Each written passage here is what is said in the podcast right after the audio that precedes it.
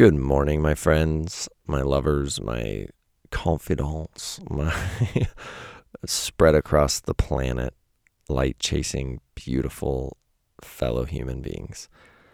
Today is about something that I've been thinking a lot about, and it's about how to define something that you feel is undefinable.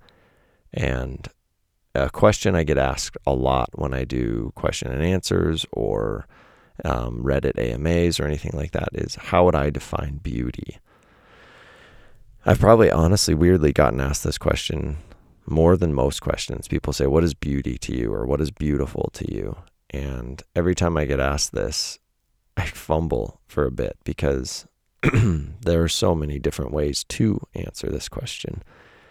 And so today's typewriter poem, which is 3076, excuse me, is about exactly that. It's about how hard it is to define an undefinable thing. And I don't know if there is anything more undefinable, undefinable, indefinable, I don't know which one of it is, than beauty. And so I try in this, and I probably fail like I always do, but it's my attempt. And so I'm sticking with it.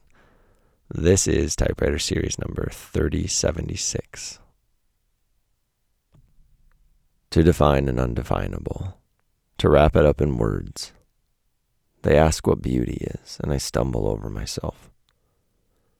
A red window on a wall of white, I think. But this feels pedestrian and too slim. To fight for love, no matter the cost, perhaps. But this feels cliche and too obtuse